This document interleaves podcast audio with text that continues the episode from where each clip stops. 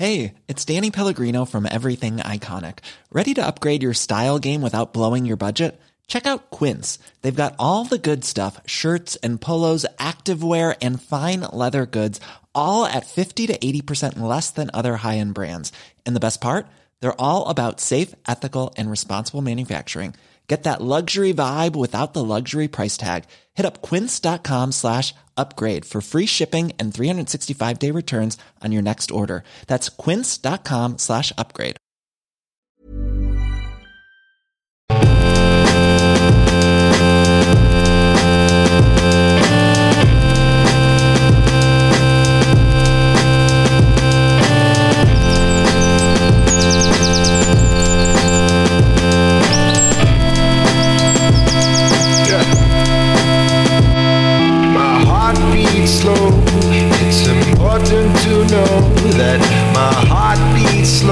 Like there's nowhere to go.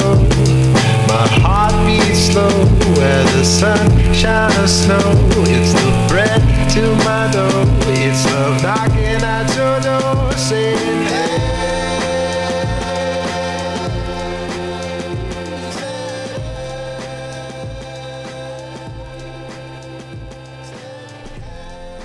Hey there, and welcome to episode number 33 of Tell Me Your Tales. This week's show I'm super excited to bring to you because it is a conversation I had this morning.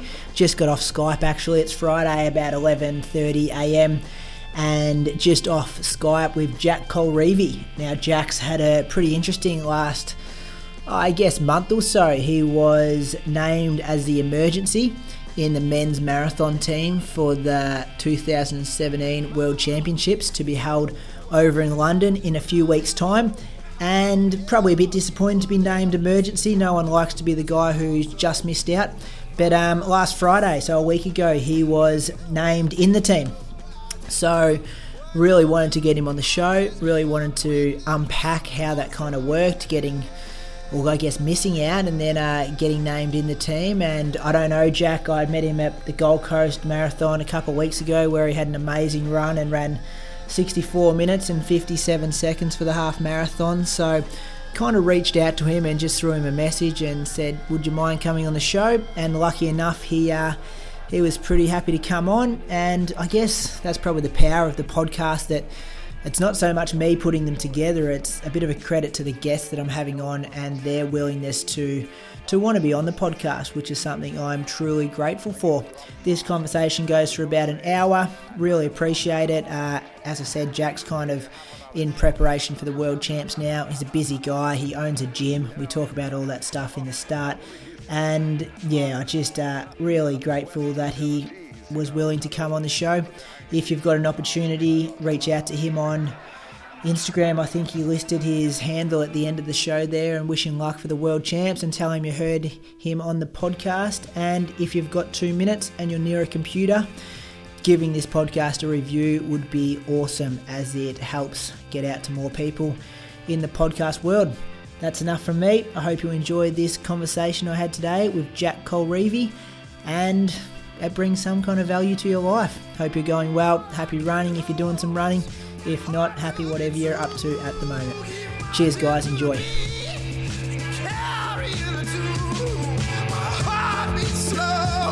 like.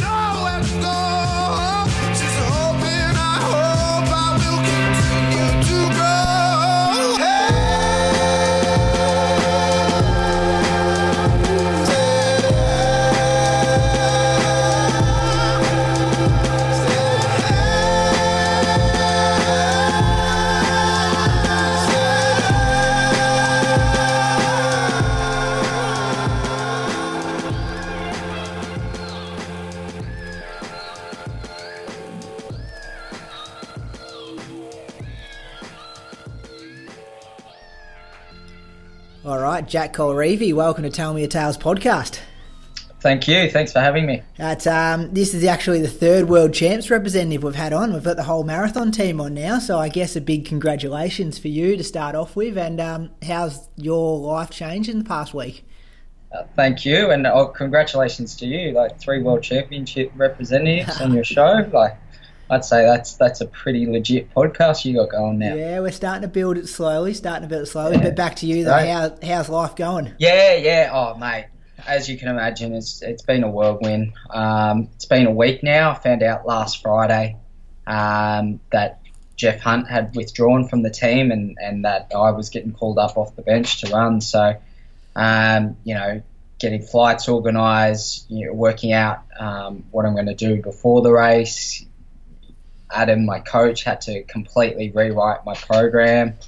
Um, I'm up. I live up on the uh, the central coast of New South Wales, so you know, small, tight knit community. So um, the the papers and the local news have definitely jumped on board and um, done a few interviews and photo shoots and stuff like that, which is um, yeah, turning into a bit of a little local celebrity, which is pretty cool. Oh, that's good. What I usually do at the start of the podcast, Jack, is I get the guests to introduce themselves. So, do you maybe want to give the listeners a bit of context about who you are and what you do? Yeah. So, uh, my name's Jack Colreavy, uh, marathon runner from um, from the New South Wales Central Coast, which is about an hour north of uh, Sydney. Uh, 28 years old. Um, and I up on the up on the central coast. I own an F45 training studio in Gosford. Um, so that's that's like a small gym franchise. Um, that's, that's doing pretty well for itself. That's good. Um, talk me through the F45 gym. I know we've got one starting up in Echuca, the town I live in, in a couple of months' time. But until I heard about that and then kind of did a bit of research on you, I'd never heard of them before. Do you want to maybe talk us through the concept of it? Yeah, so F45 is um, it's kind of like a, a boot camp. Um, they've taken a lot of elements um, from various successful training um, programs and, and, kind of combined it into one. So it's um, an indoor space. It's not a regular gym where you come and do um, your own training. You come during our workouts, and, and we put people through a 45 minute high intensity workout every day and um, yeah, it's a lot of fun and, and it's time based, so so people of all sort of fitness abilities can work alongside each other, and um, yeah, and, and we really kind of foster the community aspect of it. So um, like I'll, I know the name of every single one of my members, um, and and they get greeted by name when they come in and, and all that sort of stuff. So um, it's a real sort of welcoming sort of environment, and uh, you know we're not alone. It, it, F45 as a concept really tries to foster that sort of culture. Um, and it's one of the primary reasons why it's been such a success. Um, it only started probably about four years ago um, in Sydney, and um, it's become one of the fastest growing um, franchises in the world. Australia, you can't really buy a, a license anymore. The, the country's sold out, and, and they're in you know a ton of different countries now. So the UK and America and India and Hong Kong and New Zealand, like they're all over the shop. It's going gangbusters, so it's really great. Yeah, how did a um, marathon runner come to own a gym? Um, oh, my brother introduced it to me. So um, I used to live in in the city, uh, Sydney City, um, and uh, yeah, my brother was like, "Oh, come along to this gym. Like, it's it's awesome. It's great fun." So um, you know, and this was the very first one before any others were open. So, um, you know, I went along and, and yeah, I, I, used to use it as my, my strength and conditioning and uh, had a lot of lot of fun and, and you know there was some some good looking girls there as well. you know, always gets you to, to work that little bit harder. So. Um, and yeah, from there, just an opportunity came up to, to start one up, and so we were one of the first um, licensees uh, for for the uh, the concept, and um, yeah, and it's been a it's been a wild ride, but it's it's been a, a lot of fun. Yeah, and um, obviously 28, pretty young to be kind of your own boss and own your own business. But what did you do before the gym? Equity dealer, is that correct? Yeah, yeah, that's it. Um, worked in high finance. Um, and um, yeah, and that, that was a lot of fun in, in a different sort of respect. Uh, it's something that, that really interests me and, and it continues to do that. Um, and um, but the, the kind of the culture around it all was there's a lot of drinking involved, a lot of lunching, a lot of schmoozing. So um, you know, it didn't really uh, for a guy who, wants to, you know, sort of become an elite athlete, uh, it wasn't really the, the right setting uh, to be able to do that. Not ideal having a long lunch and then trying to get out for a session in the afternoon. Yeah, well, there was a few, there was a few uh, tipsy afternoon runs um, after, you know, a big day. So, um, you know, uh, it's something that you know I may get into down the road um, once uh, the running's done. But um, yeah, happy to uh, to be working in the fitness industry, and, and it definitely has has helped my running. Yeah, and you'd be a pretty good role model for all your clients as well, putting in all the hours into your own fitness as well. Yeah, definitely. I mean, um, you know, you've got to practice what you preach, and and um, you know, I'm always telling my clients to, to eat better and, and to train hard and stuff like that. And, and I think, um, yeah, them seeing me uh, come back from, from a run absolutely cooked or eating you know, a nice healthy lunch um, is, is something that, um, you know, they kind of uh, see happen and, and try to emulate. Yeah, and you've got to be, uh, you've mentioned it already twice, that kind of community stuff. That's got to be obviously important to you with the running and with the gym aspect of things. Yeah, definitely. Um, I, I think um, in terms of fitness and stuff like that, for a lot of people, it, it's really hard to, to stay motivated and everything like that. But um, with that sort of community aspect, um, the, the clients um, you know become really friendly and they, they, they talk and they motivate each other in the class. And then they also motivate each other to, to come to to the next workout. So um, and if you don't show up then you, you might get a Facebook message just going oh where were you it's like oh sorry slept in definitely be there tomorrow so um, you know we're all on the same journey together of, of better health and better fitness so um, you know, we do what we can to, to help each other yeah, that's what you want, isn't it? That's good, yeah. good. Hey, uh, take us back to the start with the running journey. Where did it all start for you? Um, yeah, it's, uh, it's yeah, it's been a long time. In anticipation of this, I, I, started kind of reflecting on it, and, and it's amazing, like kind of how far you come. Um, I was a late bloomer, I'd say. Um, I went to I went to a, um, a boarding school in Sydney um, that was known for for producing very good rugby union players, and, and I played rugby union as a kid. Um, and I always wanted to be a Wallaby growing up and idolising, um, you know, John Eales and George Gregan and, and those sorts of guys. Um, but uh, it wasn't until I was about 15 years old, I was in year, year 10, um, that I kind of succumbed to, to the realization that I, I didn't really have the genetics to be a, a rugby union player. Um, so I joined the cross country team, um, and it kind of went from there. Um, the um, I was good in the sense of my school, um, and like, and I was pretty competitive in our inter-school competitions, but uh, I never made a state team. Um, yeah, never ran at nationals or anything like that. So uh, I didn't really think that I'd ever get to to Olympic sort of level. Um, and so once I left school in 2006, um, I went back to just um, playing rugby and, and, just heavily socialising, as you do when, when you're a young 18 year old. Um, actually, me and a group of mates, we started up an, an under 85 kilo uh, rugby team and we competed in a local comp.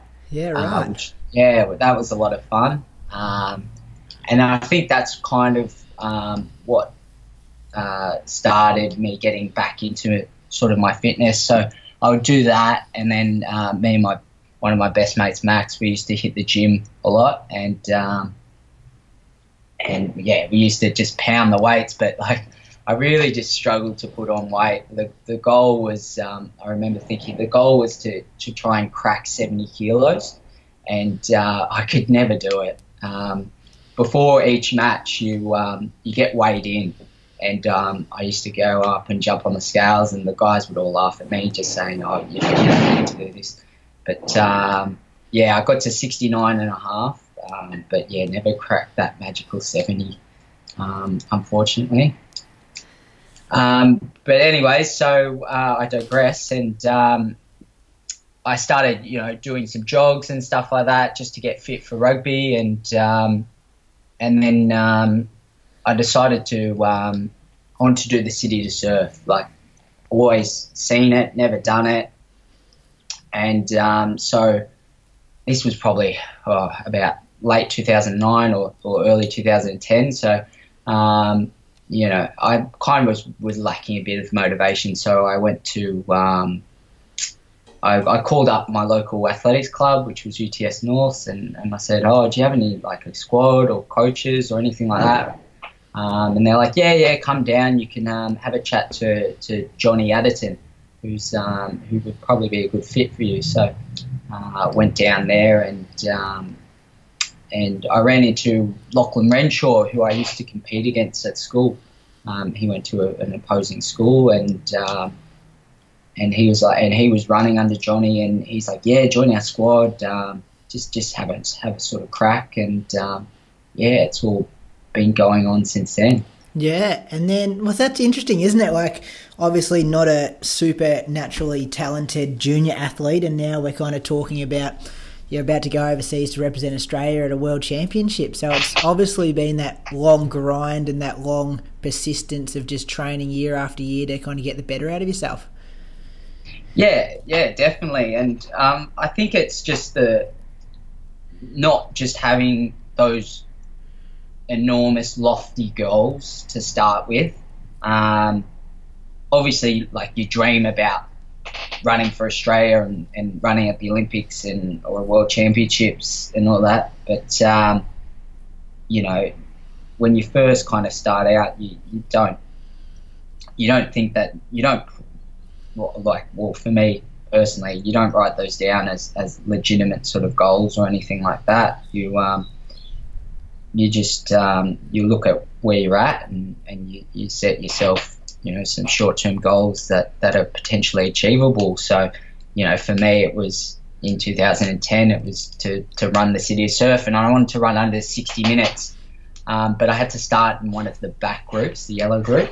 So the the whole race I was I was weaving in and out of the um, the field and and you know jumping over median strips and all that sort of stuff and I ran I think I ran about 62 or 63 minutes so I was a bit disappointed with that. Um, but uh, I was like, all right, I'm going to do it next year. I'll get to start in the red group now, which is towards the front, and you know, and, and try to improve that time. So it's all about setting goals and and trying to achieve those goals, and then resetting them um, once you do achieve them. Yeah, so it wasn't even like you were kind of a sub elite kind of runner. It's literally like a, a fun runner in the back of the pack, jumping over gutters and stuff, as you said.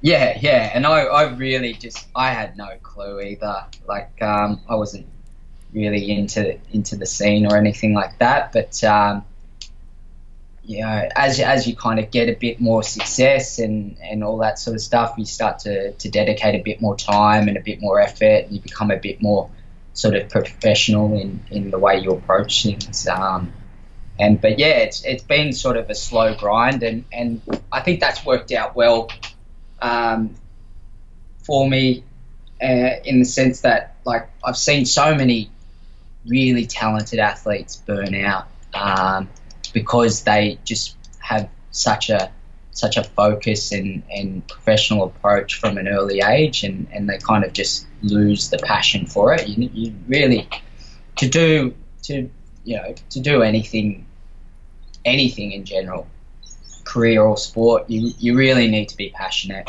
um, if you want to be successful, and and if you don't have that that passion to get out of the bed every day and, and go for like a two hour run, then um, you know it's not going to get done mm. and you're not going to get anywhere. Yeah, I um, I guess a good point to go with here would be maybe if you could list your PBs. I've got them written down here on a piece of paper if you don't know any of them off the top of your head. But just to give the listeners, we just heard that story about the city to surf and how you started out. But to give the listeners a bit of context about exactly where you're at now.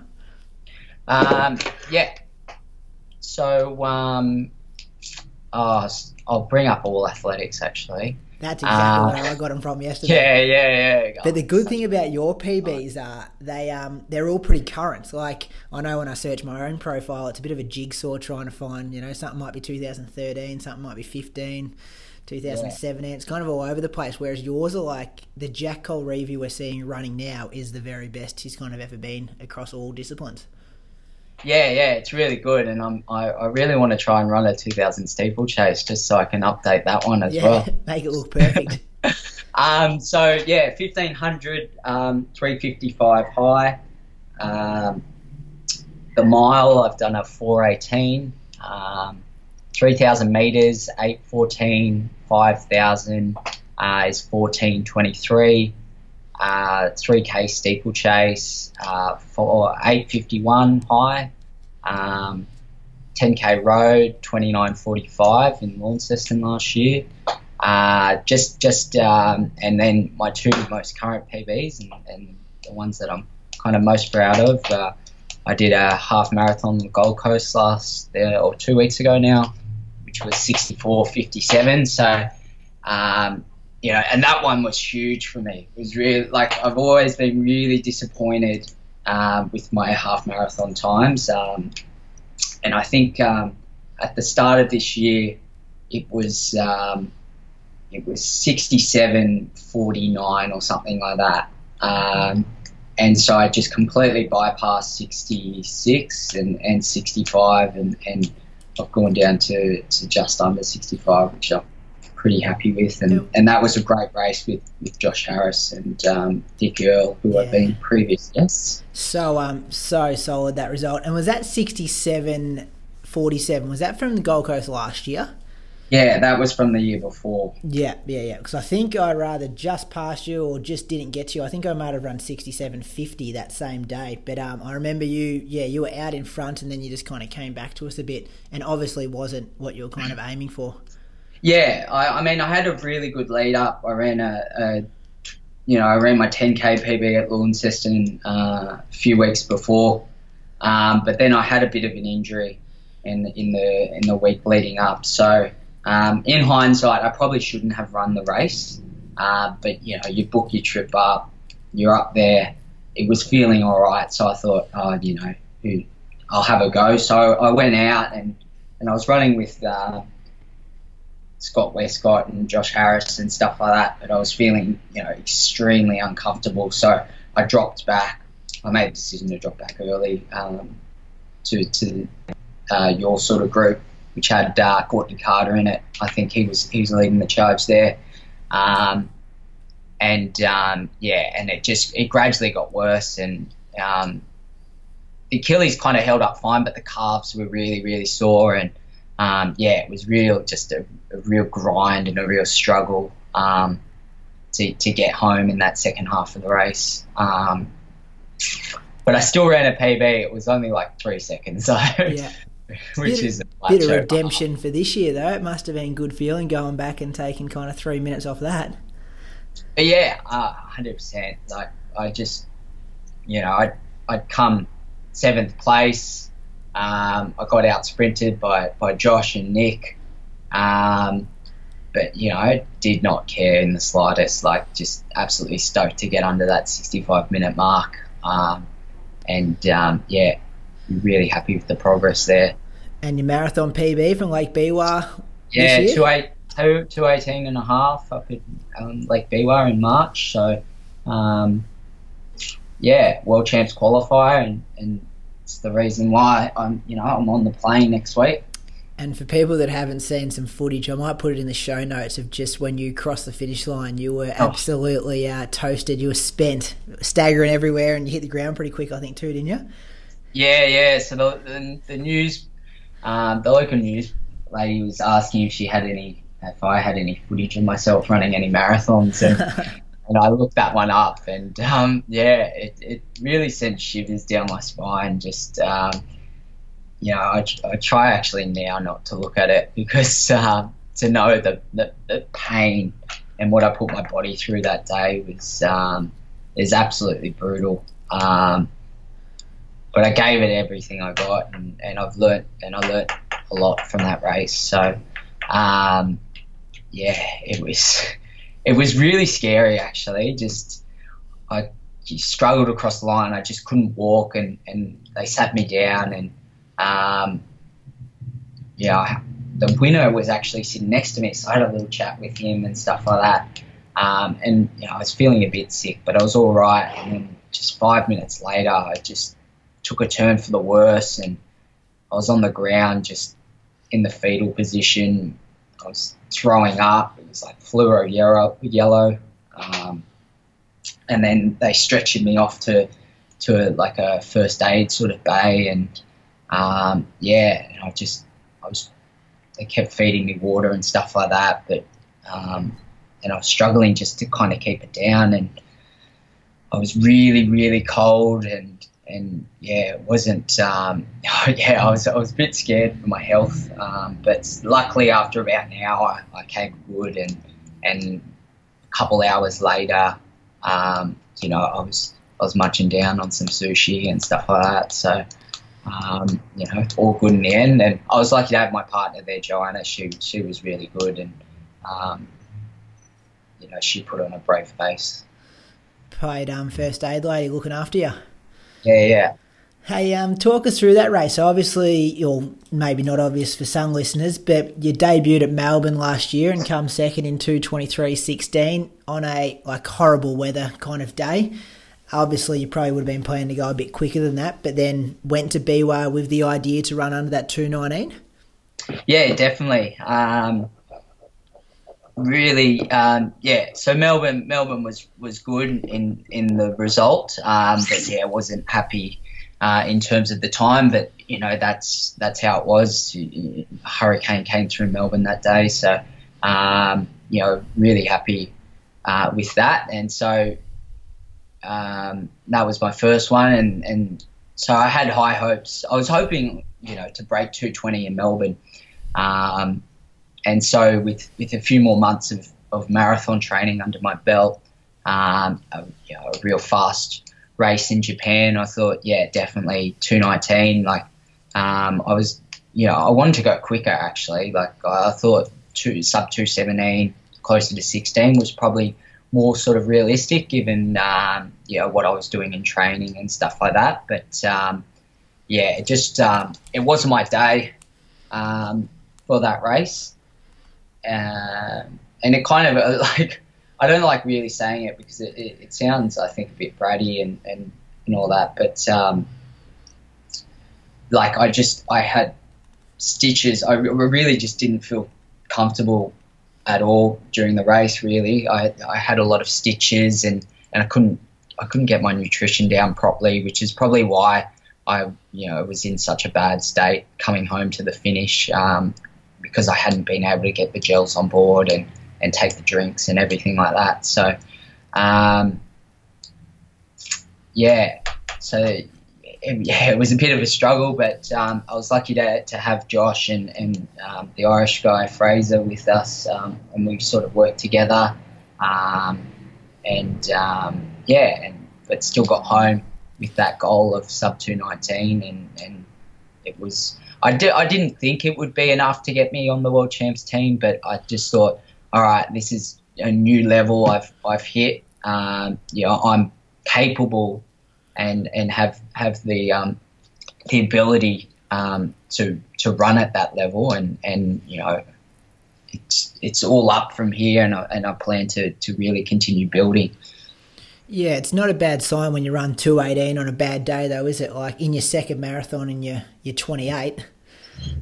Yeah, I mean, there's there's definitely some positive signs, and, and that's what that's what I'm, the most I've taken out of that race was that I felt terrible and I, and I had a lot of problems. So, you know, get me in a race where um, I don't have those issues and um, and things go a lot smoother and and uh, then we'll see what happens. Um, so yeah, I don't know if you find it as well, but I definitely did. When you step up to the marathon, it's almost like it's a whole different sport. Like you know, you've done steeples and fives and ten k's and all those kind of things, but when you chuck the gels in and the drinks and the probably unpredictability of what happens to your body after 35k, it just makes it a whole different ball game. Yeah, hundred percent. You hit the hit the nail on the head right there. Um, there's so much that can go wrong um, in the marathon, uh, and you know I don't have a hell of a lot of experience, but um, you know that that nutrition is is really a key key element. Like it doesn't matter who you are and, and how good your training's been in the lead up. Like if you don't if you don't get that right, then you're not going to run well. Um, so you've got that that sort of those drinking elements, the nutrition elements. You've got the running elements. You've got the pacing elements, um, and the weather can play a big role in it as well. Like if it's a few degrees too hot, it just it just compounds um, on itself. Like if you have a if you have a bad day in a 10k or a half marathon, you can you can grind it out. Um, but if you have a bad day or you know you go out too hard and you blow up in a marathon, like it's a real long way to go potentially.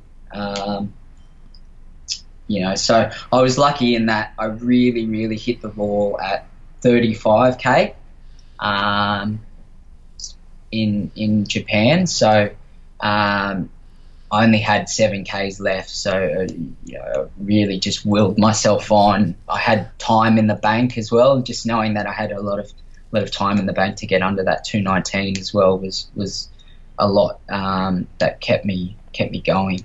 That's a credit to your mental strength, though, because you talk about only 7k. Like, it's still a long way to the finish line when you've hit that wall. Yeah, but you, you kind of, like, lately in the last sort of couple of years, I've been really um, following marathons. Um, I'm not a huge sort of athletics nerd. I don't really know um, too much. Um, but I have been starting to, to watch the, the major marathons and, and take more of an interest in it. Um, and it got especially exciting um, in 2016 when there was all these guys trying to get that Olympic qualifier, and, and you, you, just follow along like and and you watch those 5k splits come up, and and and then you're just like, oh, you know, they should they should have come in by now. Like, I wonder what's happening, and and then you just see that blowout 5k, and and yeah, so like I've seen guys who, who have hit the wall at that you know 25 or 30k mark, and and you know full credit for them that they willed themselves on, and despite uh, the bad event, uh, the bad race, they, they still finish it and they, they give it all, give it all. Yeah, you said earlier on that you didn't think the time would be quick enough to make the world champs, but what was that waiting period like afterwards? Like when you were, because I think Shelley was probably the quickest one and didn't nominate, so that kind of puts you in the fourth spot on paper. How was that? Yeah, waiting time. Look, it, it wasn't it wasn't too bad. I didn't really think about it too much. Um, there was, you know, you, you, do catch wind of a lot of rumours and, and everything like that. Um, I knew that Liam wasn't nominating. Um, and then, you know, I wasn't sure what Shelley was doing, but like I assumed that there'd be other guys having a crack that didn't have a crack. Um, you know, guys like Dua Yoa or, or Tom Do Canto who, who beat me in Melbourne. Um, you know, I thought they they'd all give it a go, give it a nudge, but um, you know, fortunately they didn't. Um, and um, but then that whole sort of um, you know, Jeff Hunt ran two sixteen ten um, 12 months previously, and then so as it got closer to the uh, to the selection date, and, and you know, I realised that if if Shelley didn't nominate and, and um, Liam didn't nominate, then um, I'm fourth in line here, and, and I didn't know what Jeff was doing and if he was nominating or not. But um, but yeah, I, I guess early on in that sort of waiting period, I didn't really think about it too much. But um, as it got closer and closer and, and more more you know sort of mar- major marathons went by and, and no one um, put up a time, I guess that's when it kind of yeah it did start getting. Um, I wouldn't say nervous. I'd say it was more of like an excitement, and I started really thinking that you know it was definitely a possibility. That's when it's got to be important that you've you know got a day job and owning a business and got other things to keep your mind on track as well, wouldn't it? Yeah, yeah, definitely. Um, you know, the work is definitely a, a very good distraction. Um, and then it, it, was just about um, resetting goals and everything like that. Um, so um, you know, I started looking towards races that I could do, and um, I actually uh, was was down for the Berlin Marathon uh, before before this. Yeah, I did hear a whisper that you were no. There's about eight thousand Australians going Yeah. over to Berlin this Oh year, yeah, so it's the um, national it's the national title. yeah, it's going to be a good experience over there. So, talk me through, if you don't mind sharing. Like, does it is it a phone call or is it an email to let you know that you haven't made the team? How does that work? Um, yeah, well, for me, I received a phone call um, from Craig Hilliard, who's the um, the head coach um, from AA, uh, and he he basically kind of talked me through. Um, you know what what the selectors had basically talked about it, um, their their whole reasoning behind decisions. Um, but he said that um, I was an official reserve um, which kind of kept the flame alive, the flame of hope alive. Um, and that if anything happened to any of the runners, that you know I'd be getting a call up, and the call could happen as late as the end of July. Um, so uh, yeah, that was that was that, and um, yeah, it was nice he called and, and everything like that. But um, you know, it was it was it was a tough phone call to take. Yeah, I could imagine. Did you have any like resentment or like frustration, or were you just kind of like, well, it's just an opportunity that will still come up in the future and make you kind of a bit more determined to to make that team in the future? Yeah, there wasn't any resentment. It was just I was just really upset when I first when I first received the call. That was just my my first sort of response, um, because those dreams of, of representing Australia just you know kind of are going down the toilet. Um, and you know, people say it. Everyone said it to me, like, "Don't worry, like if it's not this, it's something else." But you know, you just you never know what, what's going to happen. Like, you- I could have a career-ending injury. Um, you know, there could be a who knows what, what might happen. I could get hit by a car. Yeah, you know, Yeah, yeah, you got to you take know. you got to you got to have these you got to take these opportunities when they present themselves, and and and it became like a real sort of opportunity and, and one that I was getting really excited about. So so when when when I was told that it wasn't to be, then you know that was really really sad at first, but then I you know I didn't dwell on it for too long, just a day or so, and then you know I sucked it up and and just soldiered on. Back on the Uh, grind. Yeah, exactly. You know, just set my focus to, to running, you know, a good half of Gold Coast, and then and then you know, setting a new PB in Berlin. Did you have some uh, some good people in your corner, obviously at that stage? Because I guess you would have been, you know, really needing a bit of support at that stage. Yeah, I mean, just I've got a great sort of um, support network. My parents um, and my family are, are so supportive. Um, they've never, you know, put any pressure on me to, to to run or not run or anything like that. They they just they want me to be happy. So, you know, they were really good. And um, and my girlfriend Joanna, she was um, she was really good, and um, just just the whole sort of athletics sort of community in general, just um, were were were good. Like if I spoke to someone, they'd be like, "Oh, you know, so, sorry about that. Like you really, um, you know, you, you could deserve to be on that team and, and all that sort of stuff." So, um, yeah, and that helps. That really helps. Yeah, well, let's fast forward to last week. Then, how did how did that look? Was it a phone call as well, or an email, or what, tell us about what you were doing when that come through? So, um, you know, usual standard Friday morning, um, just at work and everything like that. And then um, I received a text message from um, uh, from a person who will remain nameless, um, just in case they get in trouble yeah, for leaking sensitive information. But um, he sent me a message just saying, "Oh, look, you didn't hear this from me, but um, Jeff Hunt's pulled out from uh, has withdrawn his uh, his nomination for the World Championships team.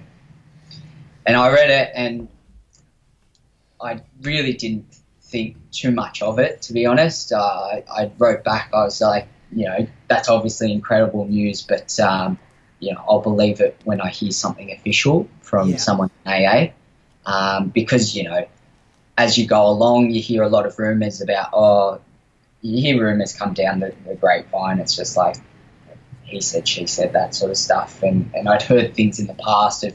Of Jeff not nominating, but then he had nominated and, and stuff like that, and, and rightfully so. He had every right to.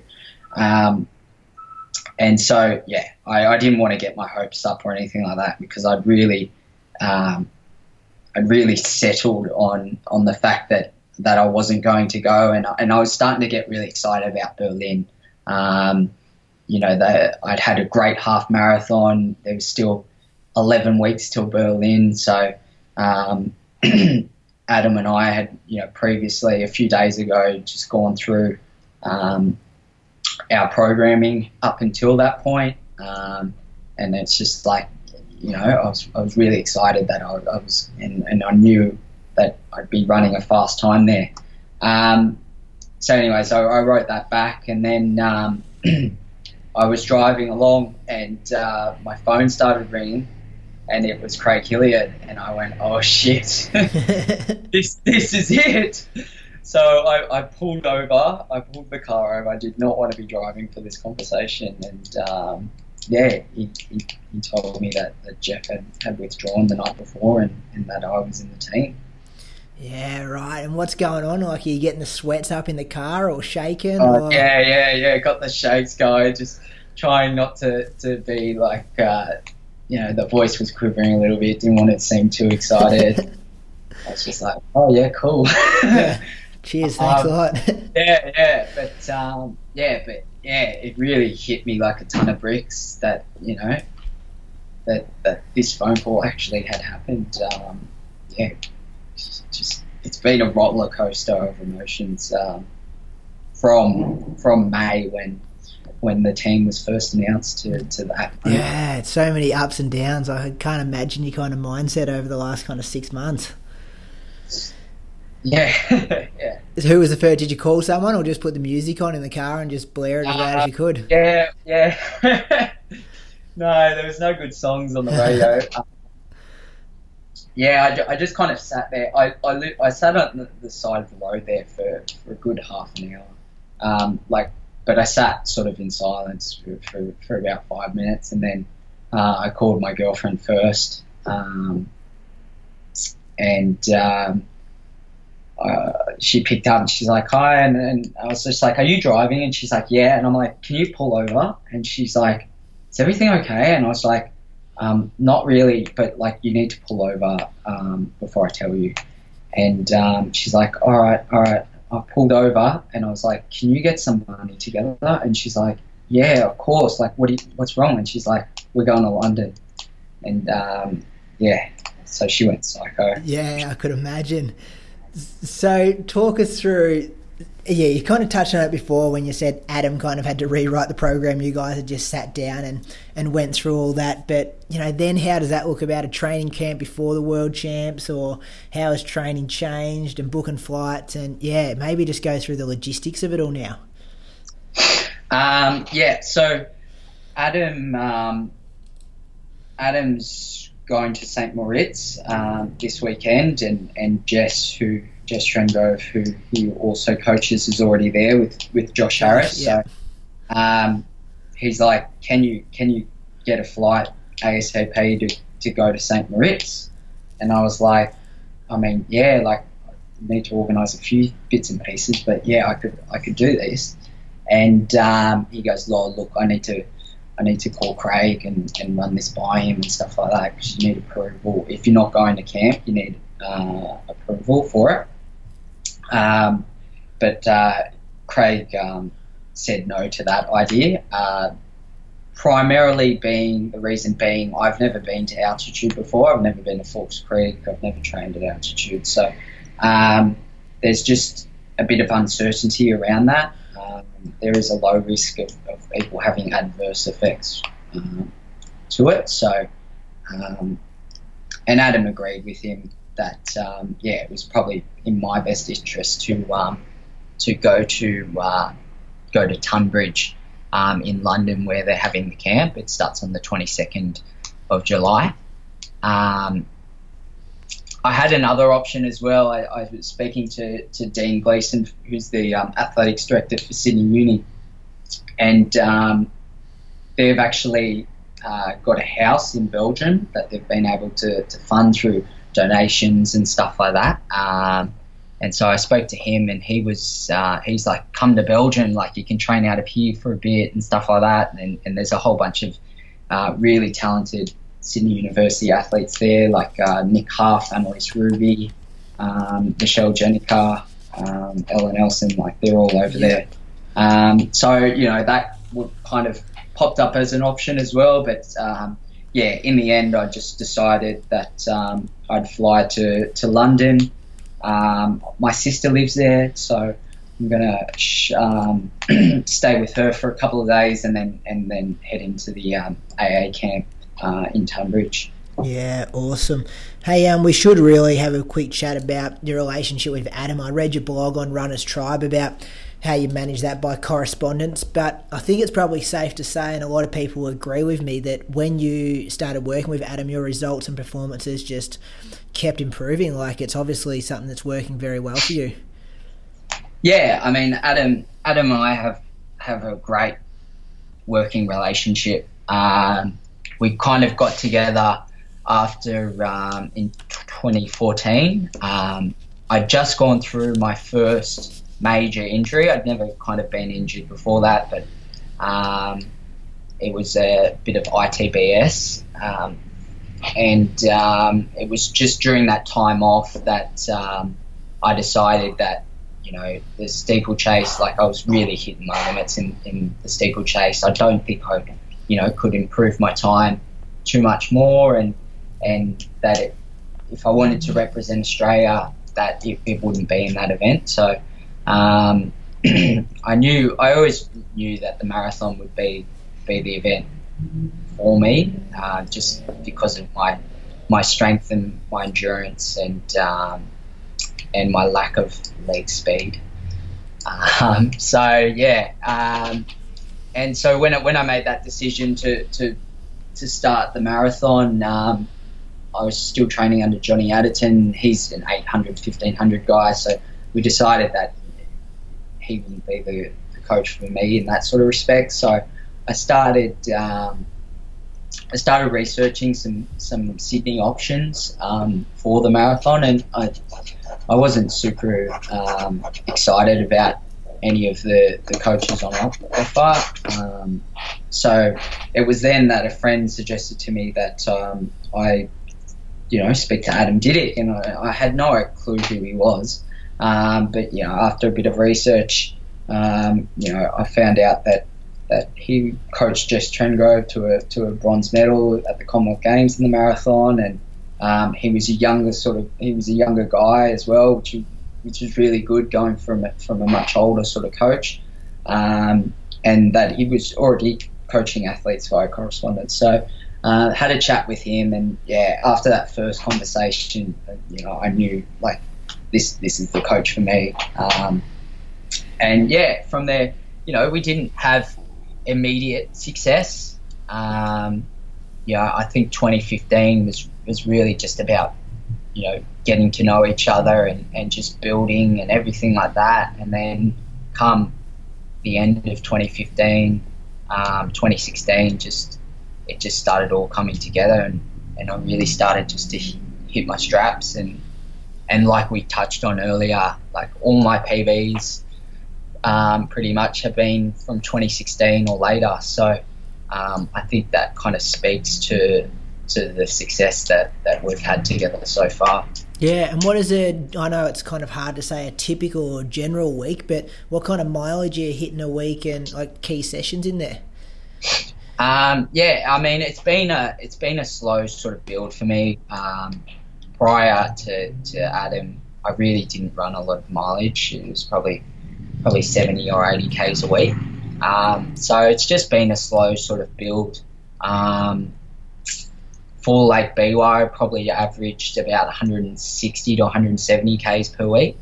Um, so you know, not a lot, and um, and yeah, Adam's not like that, like in terms of um, super heavy volume or anything like that. Um, and he's also just really mindful of of injuries and stuff like that. So um, we've we've just taken it sort of slow and, and just continued to, to build. I think my biggest week going into Melbourne was probably about 170 odd k's, and then my biggest week going into Lake Biwa is um, was just over 180, and um, this week um, I'll probably touch, I'll maybe touch 190. Um, we'll see how I go.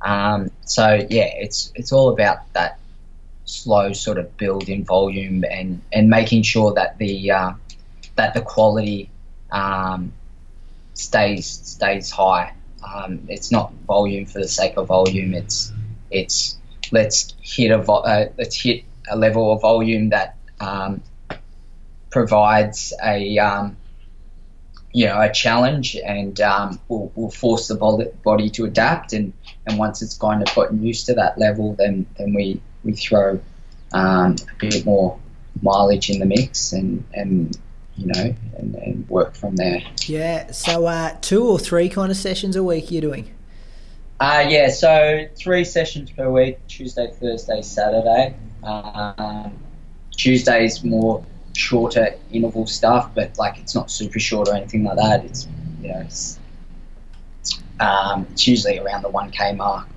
um, but it can sort of vary. Um, Thursdays are more uh, uh, tempos, thresholds, that sort of stuff, um, and then Saturdays um, can be hills or um, or fartleks. it kind of alternates. Yeah, right. And then Sunday long run, um, midweek long run on Wednesdays, uh, and then just easy jogging. And do you build that midweek long run, or do you kind of just keep it at say 20k and leave it there for a month or so? Um, yeah, no, we definitely build it, um, and you know he, he mixes it up. So you know I might do 100 minutes one week, or then do like 70 minutes in the morning, then 30 minutes in the afternoon. So um, there's a lot of sort of variety um, in the programming.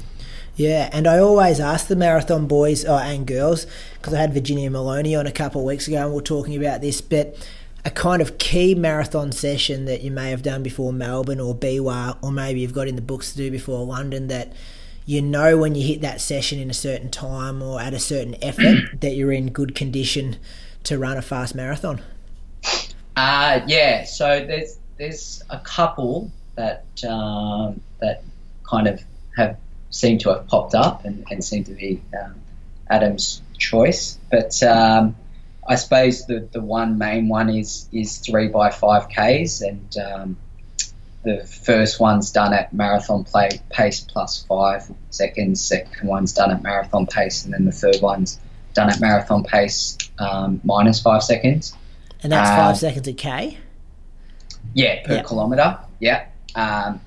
And so that's that's really just to give you an idea. Um, you know, we'll, we'll, set an idea of what the marathon, what our ideal marathon pace will be, and, and then we'll have a look at the, the heart rate data and everything like that from that. Um, and that can give us an idea of of if the heart rate's probably a bit high at, at marathon pace, then um, you know we'll, we'll, sort of readjust, and and if it looks looks a bit low, then and um, then you've got that as well, and so you've got the plus or minus five seconds either side, so you can just see what the heart rate's doing at those levels as well. So it gives you, it really gives you a good idea of, of where you're at and, and what kind of pace to set out on. And would you have a recovery or a jog in between those, or you just build it as you go? No, no, yeah, there's recovery. Um, I can't remember what the recovery was. It, it's only a couple of minutes. I think when we had Jess on the show uh, up at the Gold Coast, I think she said exactly the same session, which would be correct. Same coaches, but yeah, she said that was one of her key sessions leading into a marathon as well. So listeners can go back and listen to uh, Jess Trengove talk about that same session. And Jack, just because I'm a massive runner nerd and some of the uh, listeners are as well, what kind of what would your heart rate be sitting at with some of those sessions or those five k's? Um, so generally, uh, it's probably around the um, the 160s. So um, my uh, plus five seconds would probably be low 60s, marathon pace high 160s, and then um, minus five would probably be in the 170s. Um, so yeah, if I'm um, if I'm sub 170 um, for my marathon pace, that's usually you know a good sort of indicator. Yeah, right. And I guess leading into the world champs, what I know it's probably hard for you to answer this question because this time last week you were probably just getting that phone call on the side of the road. But what are your hopes going into it? Um, yeah, just just a PB, just to run well. Um, it's it's hard to kind of um, you know I haven't done that that 5k workout yet, so um, you know it's hard to tell exactly how hard I go, but um, you know a lot comes down to how you're feeling on the day, um, mm. and you can usually suss that out in the first sort of first 10 to 15 k's. Um, and um, but yeah, like I'm really excited about running with with Josh and with Brad you know, we're all guys who are, are pretty much in the same sort of boat. We're, we're around the same sort of ability. Um, we're all around the same age. Uh, we're all making our debut. So um, I dare say we'll, we'll, be running together as a pack. Um, and um, yeah, I'm just really excited about the race. And, and as long as I can just run um, quicker than I've ever run before, then, then I'll be happy with that. Yeah and just really enjoy the experience, I guess, like first time, and not a huge lot of pressure on you guys to, um, you know, to medal or anything like that. So it must be kind of rewarding thinking about you can really enjoy it. Yeah, yeah, definitely. And um, the course looks really cool. It's um, four four 10k loops, taking in a lot of the uh, a lot of the sites there. So definitely on that first lap, I'll be I'll be trying to to take in all of that. Um, you know, uh, my dad's going over. Uh, one of my brothers is going over. My sister lives over there. A few mates live over there, so um, there'll be some support out on the uh, on the course as well. There's a lot of Sydney University people going over, so yeah, looking forward to that sort of aspect as well. Oh, so good! And you'll kick around afterwards, a bit of time over there, or straight back to work? Yeah, yeah, a bit of time over there. So really stoked that the um, that the marathon's one of the first events. Uh, I think we're on day two, so um, you know, really looking forward to um, just being able to relax with my diet afterwards and and just enjoy uh, some of the best athletics in the world um, without worrying about my own event. And you know, like Mo Farah, his his last five ten k, uh, Usain Bolt, his his last major championships. So, um, and then uh, looking at doing roughly a week of of some travel in, in Europe. Haven't really set anything in stone though. Yeah, awesome. Hey, it's funny you bring up that diet because that was the second last question I wanted to ask you. Obviously, being in the fitness industry and an elite marathon runner as well, have you got any kind of daily habits with your with your diet, or I guess with your routine, that you really know that you have to put in place to be successful in what you're doing? Um, yeah, it's for me like you, you, when you're running so many kilometers and everything like that, you're naturally going to get a big appetite. Um, but um, just because you've got that huge appetite doesn't mean you need to completely um, satisfy it every time. Um, so I find just me planning my my meals and, and prepping them and everything like that, I kind of I'm able to stick to to what I, I need. Um, so every Monday I try to kind of plan out my week and and you know get the right sort of um, nutrients and all that sort of stuff. Like I say it to my clients a lot. Just because you work out doesn't give you a license to to just eat junk and stuff like that. Like mm. you know, if I I could eat chocolate and and all sorts of crap. Um, and not put on any weight or anything like that, but it's not really going to sustain quality training and stuff like that. So I try to, you know, eat a, a wide range of food groups and, and try to keep it as healthy as possible. Yeah, right. And the last question I always ask guests on the show is Do you have a mantra or a philosophy or a quote that you live your life by?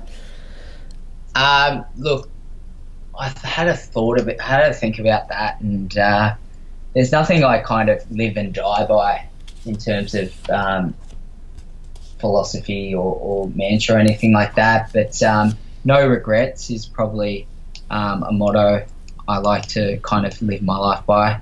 Um, it's probably the main reason why I, you know, have focused on my running. Um, you know, they got to a stage where, um, you know, I had to think, do, do I want to be serious with my career in finance or do I want to be more serious about my running? Because um, it got to the stage where it's, it's, you can't have both. And so at the end of the day, like I can work and do all that you know, my entire life when I'm 35 or when I'm 40 or whenever. Um, but there's only this small window of opportunity to be at your, your physical peak. So, um, you know, I had no regrets in, in deciding to focus on running. Um, and, you know, it's been, a, it's been a successful um, route in my life. But um, even if I hadn't achieved success, um, you know, I'd have no regrets in, in knowing that, um, you know, in knowing that what could have been. Like I could, I could sit there like when I'm 40 and be like, yeah, I gave it a crack.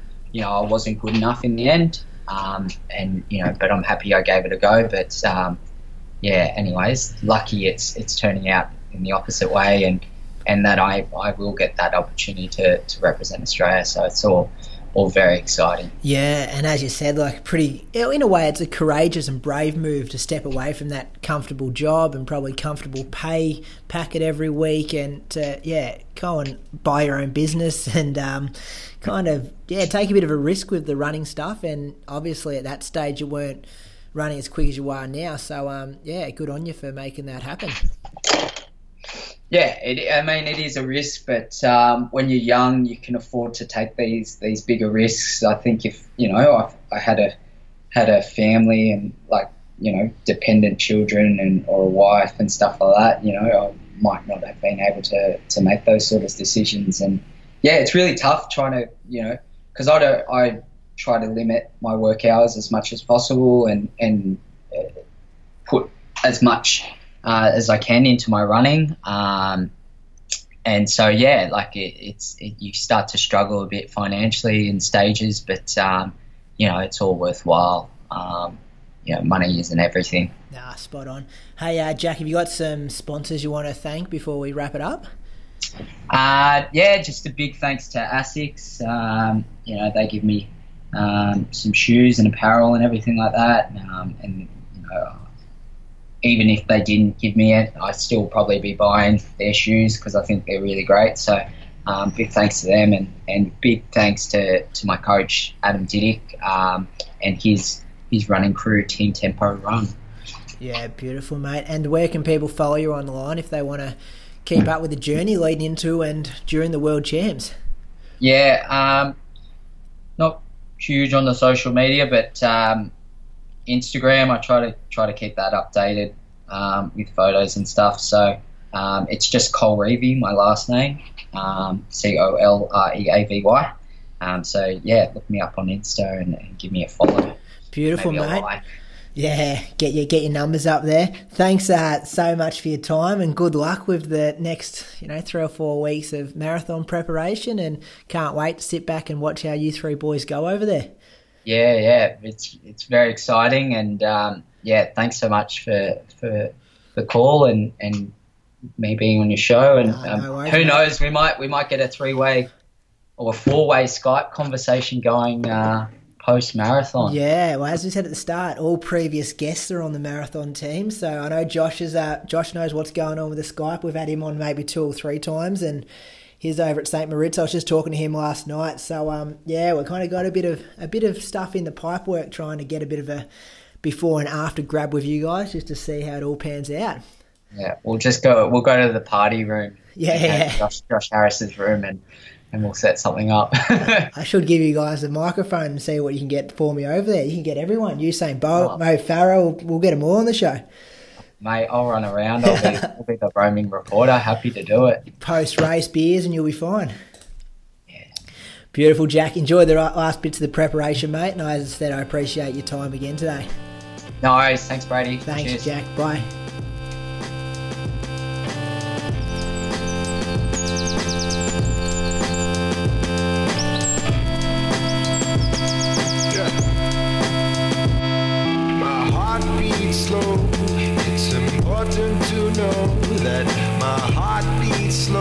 There's nowhere to go.